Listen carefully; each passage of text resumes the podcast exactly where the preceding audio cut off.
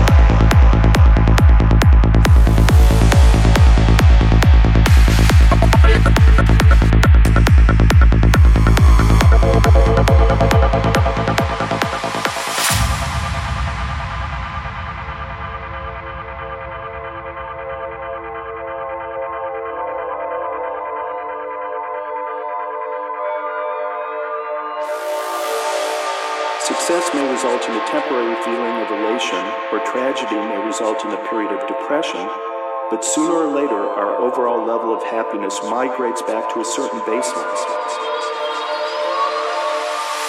So, if we tend to return to our characteristic baseline level of happiness, no matter what our external conditions are, what determines this baseline? And more importantly, can it be modified? set at a higher level. level,